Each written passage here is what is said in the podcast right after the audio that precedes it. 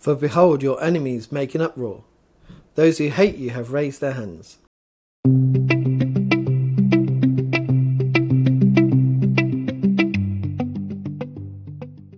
We could be mistaken by the psalm and make it about us, but it isn't about us.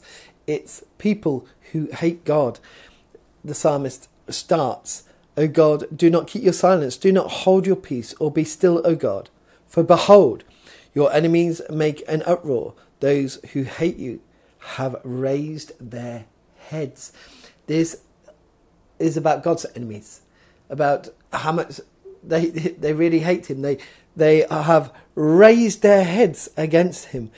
It's you know that's putting your head up, isn't it? That's they are standing now up against God.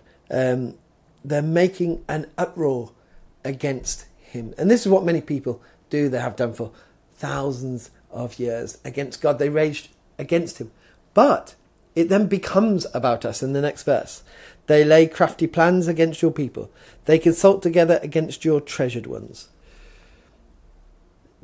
People who hate God will naturally hate his church, his bride, that they want uh, to destroy God so much, to, to hate him and put so much on him, that when they can't, uh, they then turn to his church, to faithful Christians. We see that daily in the world that Christians are uh, the most persecuted religion across the world because they rage against God. They stand up, they put their heads up, and they can't do anything against God, so they come against His people. So we must expect, and Jesus says that we people will hate us because of Him, because we say that we are Christians, we are followers of Jesus.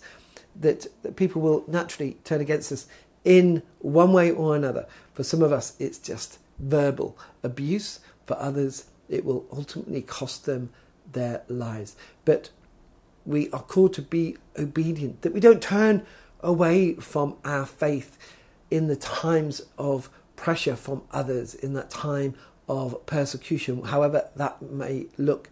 Because we have to remember that God is on the throne, his enemies will scatter on that day that he will come back. They will not want to actually confront him. They will understand that God is truly the God of the universe, the Lord of Lords. And while we go through our time here on earth, we just have to hold on to that fact that God is on the throne. He is in control. These people will not get away with it, even if they come against his church. They will not get away with it. God will not be mocked. So when we go through those times, no matter what they look like, we just have to hold on to God is God and his enemies will not get away with it. We might feel personally that they might uh, against us, but they won't get away with it because God is on the throne. He is Lord of Lords and King of Kings. Let us pray. Heavenly Father, people hate you but they also hate us because of our faith in you. Lord, we just pray we can hold fast to know that you are on the throne. Amen.